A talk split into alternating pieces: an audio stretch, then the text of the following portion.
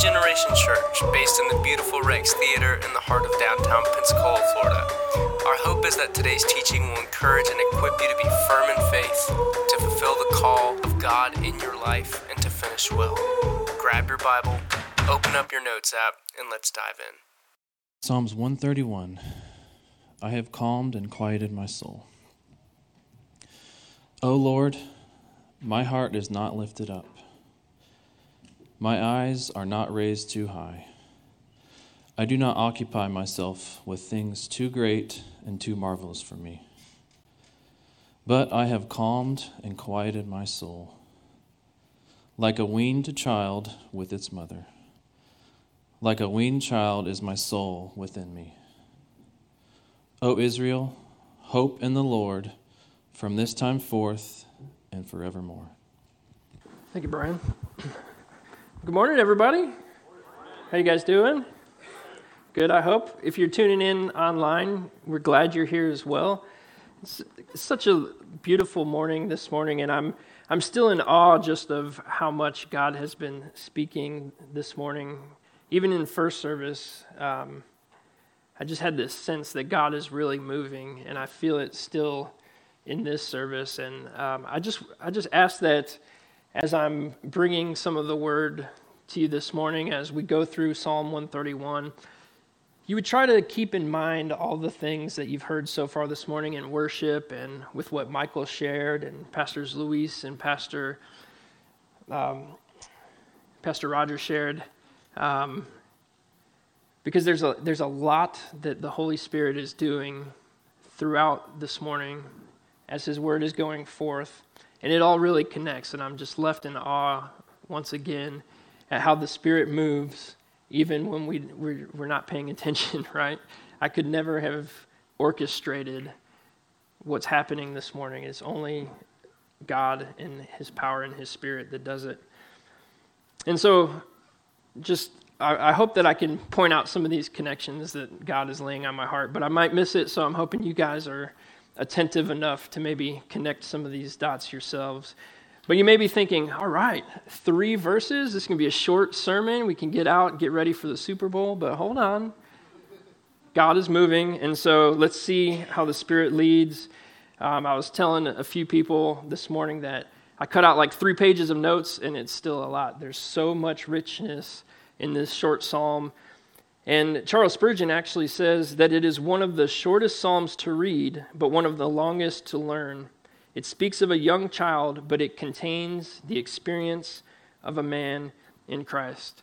And so we're in this series called Journey Up, and we're looking at these psalms that were a guidebook to the Israelites as they journeyed up to Jerusalem for three feasts of the year. And it wasn't just a physical journey up. You know, they had to walk through the valleys and then ascend again to Jerusalem. That's true, but it wasn't just a physical journey, but it's sort of a metaphor for a spiritual journey as well, because they would sing these psalms in order and they would remember what God has done, what God is doing currently, and then remember his promises for the future as they're journeying up to Jerusalem to be in his presence. So it's this beautiful physical and spiritual journey into the presence of the Lord. And in his book, A Long Obedience in the Same Direction, Eugene Peterson describes this journey as a life lived upward toward God, an existence that advanced from one level to another in developing maturity. And that's what Psalm 131 is really about. David is talking about this developing maturity as he writes about childlike humility, contentment, and hopeful waiting on the Lord. And so let's go to the Lord in prayer, and then let's unpack this short but sweet and amazing psalm. Lord God, I thank you for your spirit that is moving this morning. I thank you, God, for the preparation I've made to bring your word to your people this morning. I ask, God, that I would be able to speak truth and speak life by your Spirit, by your word. And I ask, God, that your word would wash us, would make us clean. Help us to receive your truth, receive your love, and then help us to apply it to our lives and help us to share it with others. In Jesus' name, all the saints said, Amen. And so, verse 1 David starts out saying, O Lord, My heart is not lifted up, my eyes are not raised too high. I do not occupy myself with things too great and too marvelous for me. Here in verse 1, David declares his humbled heart. We've talked a little bit about heart this morning through Pastor Rogers' transition. But what the Bible tells about the heart is that it's sort of the seat of our emotions. It's that spiritual part of us where our, our emotions live. And Scripture says that we could be wise of heart and that our hearts can be upright and righteous. We can have pure hearts. Our heart can be pious and it can be good. But the Bible also warns us that our heart is desperately wicked. It's naturally wicked because of sin. And Jesus points this out himself in Mark chapter 7 when he says, For from within, out of the heart of man, comes evil thoughts, sexual immorality, theft, murder, adultery, coveting, wickedness, deceit, sensuality, envy, slander, pride, foolishness. All these evil things come from within and they defile a person. It comes from the heart because of sin. This passage that this passage that Jesus said in Mark, it, it's similar to that list we heard in Colossians chapter 3. But this is the state of our heart. With, with sin in our lives, we have a heart problem. Apart from the saving grace of God, we have a hard heart, but God takes our hard heart of stone and he transforms it into a soft and regenerated heart, a heart of flesh, as the Bible says.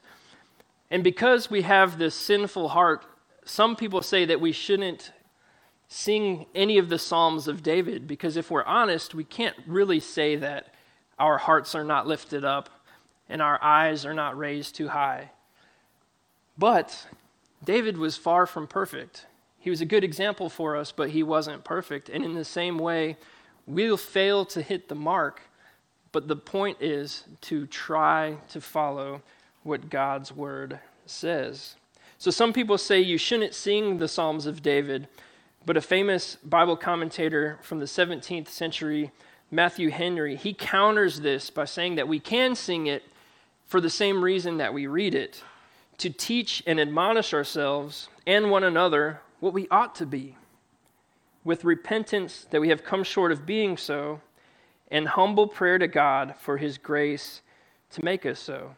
And so David wasn't perfect. We're not perfect either. And so we can join David when he says things like, Search me, O God, and know my heart.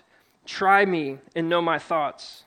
Or create in me a clean heart, O God, and renew a right spirit within me. We can join him in saying this. We can join him in saying, Oh Lord, my heart is not lifted up, my eyes are not raised too high, because that's the goal that we're called to.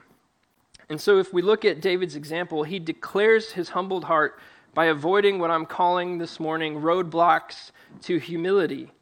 There's these roadblocks that we encounter on our journey up to God, these sort of potholes that can trip us up on our journey, on our path to faith and discipleship. The first roadblock to humility is pride. Oh Lord, my heart is not lifted up. In the book of Proverbs, it has a lot of wisdom. It's a book that's full of wisdom on pride and humility. In just a few examples here, in Proverbs 11, verse 2, it says, When pride comes, then comes disgrace but with the humble is wisdom. Or Proverbs 29, verse 3 One's pride will bring him low, but he who is lowly in spirit will obtain honor. You see, David understood this principle that's outlined in Proverbs. In Proverbs 3:34, there's this principle that's repeated in the New Testament in both James chapter 4 and 1 Peter chapter 5. And the truth is that God opposes the proud but gives grace to the humble. And so, like David, we need to learn to reject pride in our heart and say, Oh Lord, my heart is not lifted up. Then the second roadblock to humility is arrogance. My heart is not lifted up, my eyes are not raised too high. You see, arrogance and pride, they're kind of similar. They go hand in hand. But whereas pride is a high view of self, arrogance is a low view of others. And so as our eyes are raised high, we're looking down at other people and we're kicking them while they're low and we're trying to see how we can exploit them for our own gain. That's what pride and arrogance does in our heart. And so we have to try to avoid and reject arrogance. Proverbs again has much wisdom on arrogance and humility. You're probably familiar with this famous verse in Proverbs 16, verse 18, that says, Pride goes before destruction, and a haughty spirit before a fall. That word haughty means arrogantly superior. So you could say, Pride goes before destruction, and an arrogant spirit before a fall. These are sin that's in our heart, pride and arrogance that we need to reject in Proverbs 18:12, it says before destruction a man's heart is haughty, but humility comes before honor. And so we see in the Old Testament in Proverbs these warnings and these consequences for pride and arrogance. But we also see encouragement and reward for humility and lowliness of spirit. And so that's what we're called to. And Jesus himself, he says the same thing in Luke 14, verse 11. He says, Everyone who exalts himself will be humbled, and he who humbles himself will be exalted. So there's this idea that Jesus' kingdom is inverted or upside down. It's never exactly what you expect. You would expect that if you get on top, well, then you're the greatest. But Jesus says if you want to be the greatest in heaven, you have to be the most humble on earth.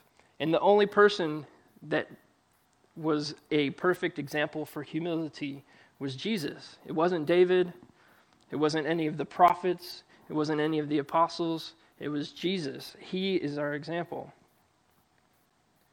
But the apostles have much to say about humility as well. In 1 Peter, Peter talks about us being humble with other believers and being humble before the Lord he says that if you humble yourself, then at the right time, God will lift you up. And in James, he talks about how pride and arrogance can lead to us fighting and can lead to disunity in the church. So there's a danger there when we have pride and arrogance in our heart. He says that we desire what we don't have and we covet what other people have. And so we quarrel and we fight. And he brings it to the extreme. He says we murder, maybe not actual physically murder, but character assassination is a word that comes to mind when we gossip and we talk about each other. Humble yourself. We seek what the world has to offer, and we look to the world for fulfillment instead of seeking God and finding fulfillment in Him. And so James has strong words with us. He says that if we want to be friends with the world, we make ourselves enemies of God. And I imagine that's not a place that any of us want to be, as enemies of all powerful God. But that's the danger.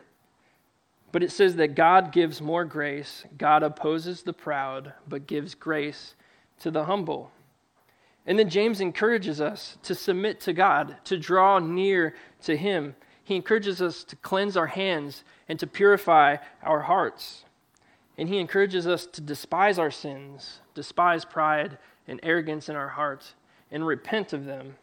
And when we do, like David, we can reject pride and arrogance in our hearts.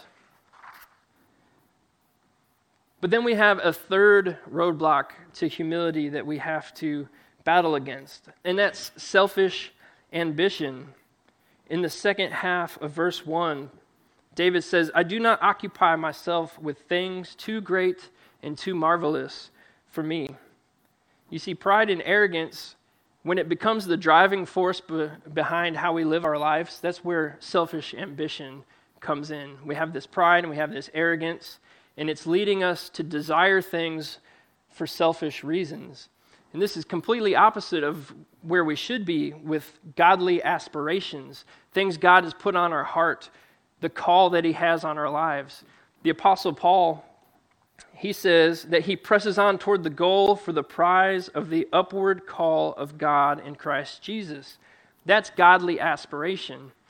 But with this sin problem we have in our heart, a lot of times we fall into this trap, this pit, this pothole of selfish ambition. Eugene Peterson, he, he talks about how the basic sin has become basic wisdom in the world today. And what he's talking about there is that the basic sin is pride. He says it's the sin that got Satan kicked out of heaven, and it's the sin that got Adam kicked out of the Garden of Eden. But the world takes pride and it dresses it up in gold and ribbons, and it calls it a virtue. And so, whereas this basic sin of pride is detestable to God, and it's something that we should reject in our hearts, the world says, hey, as long as you're on the top, everything's okay. It doesn't matter who you have to step on, who you have to climb over to get to the top. It's good to be the king. That's what the world says.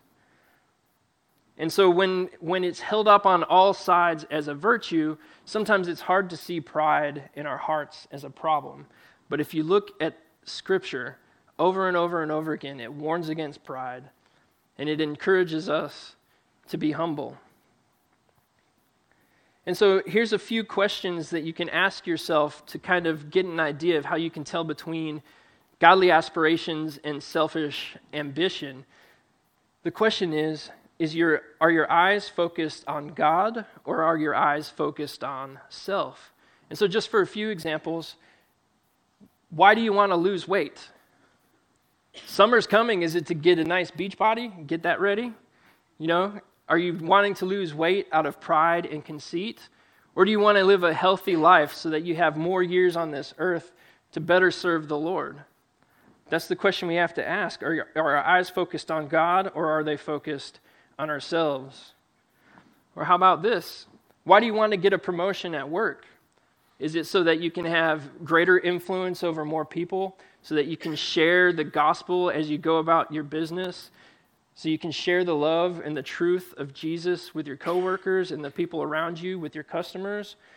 Or do you want that promotion so that you can show those people who said you'd never amount to anything what's what? Are your eyes on God or are your eyes on self?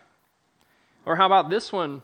I have to ask myself this question a lot. Why do you want to study God's Word?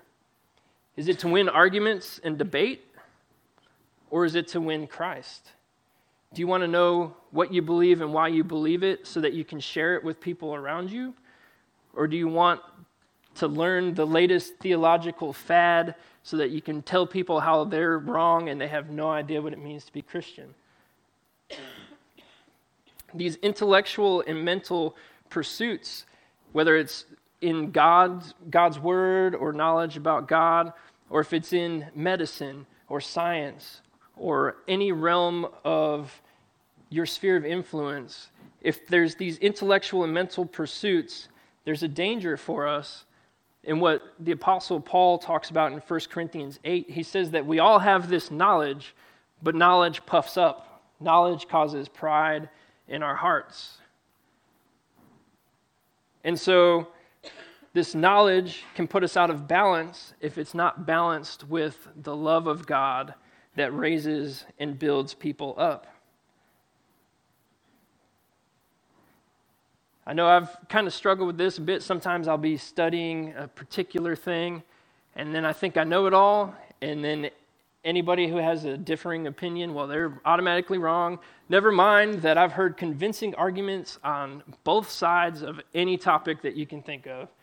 Sometimes when you start to learn more and you start to gain knowledge, really all you find out is that you don't know anything at all, right? And that's a good place to be. That's a great place to be. But it takes this rejection of pride and arrogance and selfish ambition so that you can get to a place where your focus is on God and He's the reason why you're doing all these things. And so we have these roadblocks to humility pride, arrogance, and selfish ambition. And David is a good example for us, but he's not a perfect example. For the perfect example, we turn to Jesus. And in Philippians 2, the Apostle Paul, he's talking about humility in the church, humility towards one another. And it's this humility that we have that instead of bringing disunity because we covet and we want what other people have. Instead of disunity, there's unity that comes through humility. But then, starting in verse 5, he gives an example of Jesus and his humility. The Apostle Paul says, Have this in mind among yourselves, which is yours in Christ Jesus, who, though he was in the form of God, did not count equality with God a thing to be grasped, but emptied himself. Wow. Emptied himself by taking the form of a servant, being born in the likeness of men, and being found in human form, he humbled himself by becoming obedient to the point of death, even death on a cross, the most torturous, painful, agonizing death. He humbled himself. God, all existent God, the Logos, as he's called in John chapter 1, who was with God and was God from the beginning, he didn't see his deity as something to hold on to. Instead, he humbled himself in obedience to the Father and the reason he did it was for one purpose, and that was to go to the cross to pay the sin for us sinners who have this pride and arrogance in our heart. And he showed us what perfect humility looks like, and he's our perfect example to model. It's not easy, but if we believe in Jesus, we have the Holy Spirit in us who helps us to be humble. In Matthew 11, I think I've probably heard this portion, passage of Scripture every week we've been in this series. But in Matthew 11, Jesus says, Come to me, all who labor and are heavy laden, and I will give you rest. Take my yoke upon you and learn from me, for I am gentle and lowly in heart, and you will find rest for your souls. For my yoke is easy and my burden is light. This is the only place in Scripture where Jesus describes his own character. You can see in Scripture what Jesus' character is like by the miracles that he did, by the things that he said, by things people said of him, and what the disciples, the apostles, taught about Jesus. We can gain knowledge of his character there, but this is the only place where Jesus describes his own character, and he says, I am gentle and lowly in heart. He's gentle, he's meek. And this word lowly in heart means humble. Jesus is gentle and humble. And it is in the rest of the gentle, humble, all powerful, and glorious Savior that we can find contentment. And David seems to have understood this with what was revealed to him of course, as you know, he was living during the Old Testament history. And so the Spirit hadn't come yet, Jesus hadn't come yet, but he believed in the Word of God, what God had revealed to him. And he seems to have understood this principle. And so in verse 2, David declares his contented soul. We talked a little bit about heart, and now we're talking a little bit about the soul. The heart and soul are the spiritual part of us where our mind, our will, and our emotions live. And the Bible says that our soul can be strong and, or unsteady. Our soul could be lost or it could be saved. Our soul could be anxious or calm. It says our soul needs atonement, and through the works and our faith in Jesus, it is purified and protected. The soul is that unique part of us that God created that distinguishes us between each other and between the rest of nature. It's this unique, unique creation is our soul. It's said that you don't have a soul, you are a soul and you have a body, or you are a soul and you have a spirit. We're living souls. And the Bible says that our souls can be strong, can be saved, can be calm, and this is what David is talking to in verse 2. He says, But I have calmed and quieted my soul, like a weaned child with his mother. Like a weaned child is my soul within me. Notice he's saying, I have calmed my soul. God didn't do it for him. Sure, God works through him by his choices to quiet his soul, but it's like we sang this morning Come on, my soul. Don't you get shy on me. We can talk to our soul, we can encourage our soul to do the things that it's called to do. Elsewhere, David says, Why are you cast down, O my soul? He's talking to his soul. But I have calmed and quieted my soul like a weaned child with its mother. Like a weaned child is my soul within me. This period of weaning in the Israelite culture happened around age three to four years old. And it was this time where the nursing care of the child from the time of birth continued on until the weaning was complete. And so there's a broader meaning for the word wean than just to wean a child from the mother. It means to deal fully with or to be brought to completion. And so you can see this sort of imagery that David is using. A, a, nursing child, they look to their mother for food and for nourishment, and that's about it, right? Maybe comfort if they're feeling particularly upset, right? But it's a seeking of what mom has to offer them. That's what a, nur- that's what a nursing child is thinking about. But a weaned child is content to sit in their mother's lap, not wanting what she can provide for them, but just being comfortable in her presence. That's what David is talking about here. He's talking about the maturity that comes with realizing our need for God's presence over his blessing. I like what Michael shared, where he said that you don't know how much you need Jesus until Jesus is all you have. That's the point that we need to get to, is where we come to God just to be in His presence. We don't come to Him as a nursing child, seeking His blessings, seeking His help. Sure, those things will come, but what we need to do is mature enough in our faith to where we have this childlike humility and we come to the Lord simply to be in His presence. That's what David is looking, looking towards.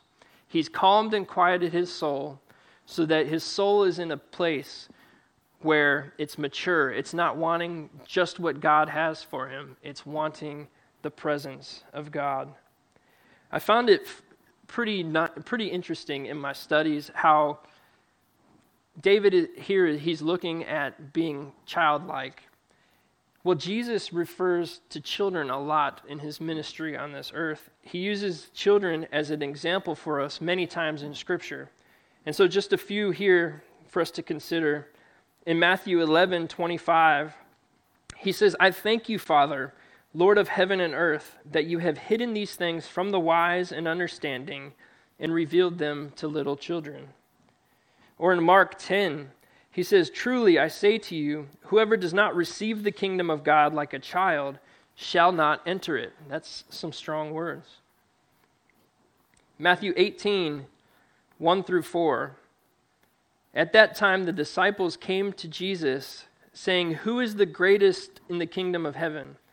And calling to him a child, he put him in the midst of them and said, Truly I say to you, unless you turn and become like children, you will never enter the kingdom of heaven. Whoever humbles himself like this child is the greatest in the kingdom of heaven. It's whoever is humble, whoever is gentle, whoever is lowly in heart. Those that lower their hearts and lower their eyes in conscious childlike humility, it, it's those who are before the Lord, not seeking what he has to offer, but seeking his presence those are who are childlike and who can enter the kingdom of heaven. The apostle Paul in Corinthians 1 Corinthians 13 verse 11, he says, "When I was a child, I spoke like a child. I thought like a child. I reasoned like a child. When I became a man, I gave up childish ways." And so David, he's showing a developing maturity where you go from being a nursing child to being a weaned child, not looking to God for what he has to offer, but only for who he is. And then the Apostle Paul, he talks about this this maturity as well. Like he's becoming a man in Christ. And so there's things that are childish that's, that he's letting go. And so God, in his mercy, he weans us from his giftings. I'm thinking about how when I first came to trust in Jesus, like every day seemed like a miracle, right? God was moving, I was seeing miracles, so much was changing in my life. I was giving up different things that I had no business taking part in, and it was great. But then at a certain point, it kind of feels like, are you still there, God? Michael touched on it before that second song as well. You know, God, sometimes He'll start to withdraw all these things that He has for you in order that you get to a place where you're not seeking those things, you're just seeking Him. That's one way that God will wean us as we mature in faith. And another way God will wean us is by removing things in our life. Maybe it's TV shows that we watch, maybe it's music that we listen to. God can make it to where those things no longer appeal to us. And if, if you read your Bible, you study Scripture, you come to understand that there's so much that this world offers that as Christians we have no business having any part of. And it's these things that I pray God would work out of me. I've got a long way to go, but that, that's the heart cry. That's what David is getting at here. Lord, help me to calm and quiet my soul. Wean me from the things you have for me. I just want your presence. And God, wean me from the things this world has to offer because it's all garbage compared to you. Yes, there's good things in the world, but you get the point. It's where our heart is. Is it on God or is it on self? A contented soul is childlike, not childish. And that's the point. We're to be like children, but not be childish in our walk with God.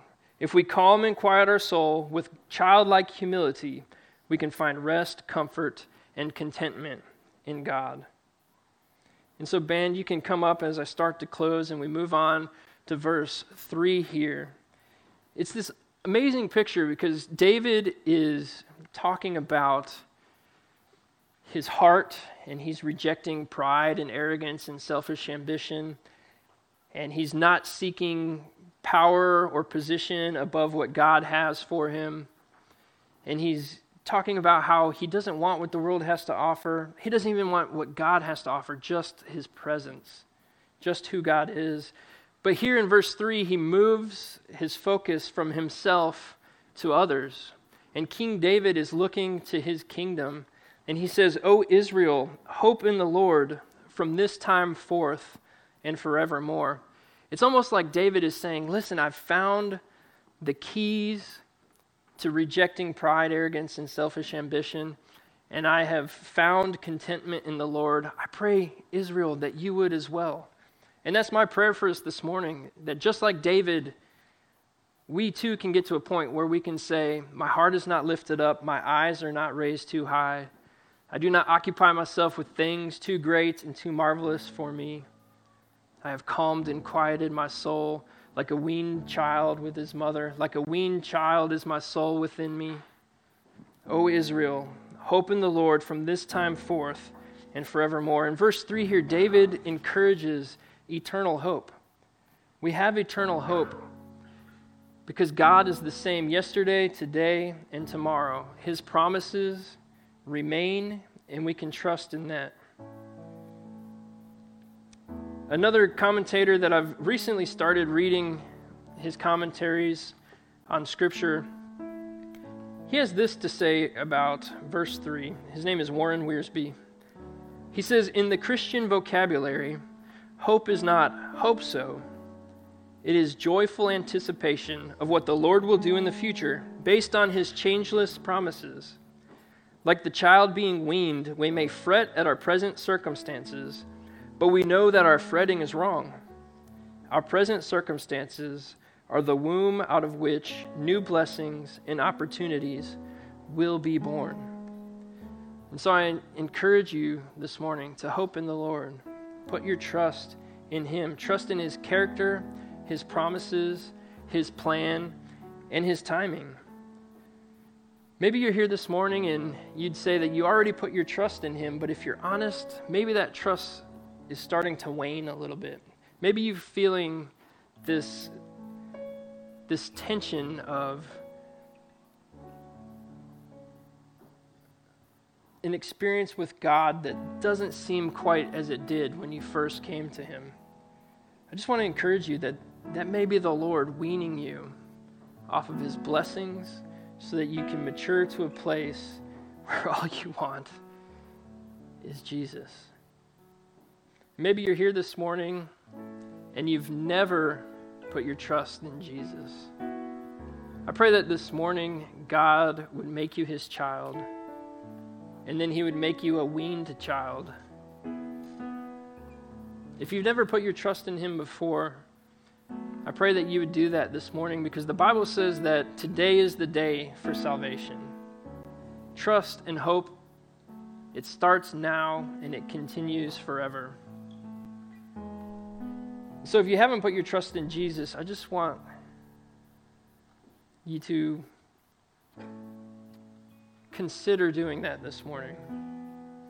It's really simple. The Bible says that all you have to do is confess with your mouth Jesus is Lord and believe in your heart God raised him from the dead, and you will be saved. So all you have to do is say, Jesus, I need you. I have this heart that is full of pride, but I don't want to live that way. I want to live the life that you died for me to have. There's this passage in Jeremiah chapter 17 that's both sobering and promising. And I want to close today with sharing what the prophet Jeremiah had to say. He was speaking for the Lord, and he says, Thus says the Lord Cursed is the man who trusts in man and makes flesh his strength, whose heart turns away from the Lord. He is like a shrub in the desert and shall not see any good come. He shall dwell in the parched places of the wilderness in an uninhabited salt land. That doesn't sound like life, that sounds like death. So I want to encourage us to be more like this next person that Jeremiah talks about. In verse 7, he says, Blessed is the man who trusts in the Lord, whose trust is in the Lord. He is like a tree planted by water that sends out its roots by the stream and does not fear when heat comes, for its leaves remain green, and is not anxious in the year of drought, for it does not cease to bear fruit. This is a picture of life, of refreshing, cool water that God provides for us when we trust in Jesus. And so I'm asking you, O Israel, put your trust in the Lord today and forevermore. Let's pray. Lord, thank you for today. Thank you for your word. I pray, God, that where I fall short in effectively communicating your word, God, that you would fill in the gaps. Help us, Lord, to come to you in humility, rejecting pride, arrogance, and selfish ambition. Change our hearts, Lord. It's only in your presence that we can experience transformation so, God, I ask that our only desire would be you, would be your presence. You know what we need. God, help us to get to a place where whether or not we receive what we think you owe us or what we think you desire to give us, whether or not we receive these things, God, help us to get to a place where all we want is you, nothing more, nothing less. I ask God that you would seal your word in our hearts this morning. Help us to apply it to our lives and help us to share it with others this week. In Jesus' name, amen. Thanks for hanging out with us at Generation. You can connect with us on Facebook or Instagram at Generation Pensacola or go to the website at generationpensacola.com and from wherever you download your podcasts. If today's teaching impacted you, we'd love to hear about it, so please drop us a note.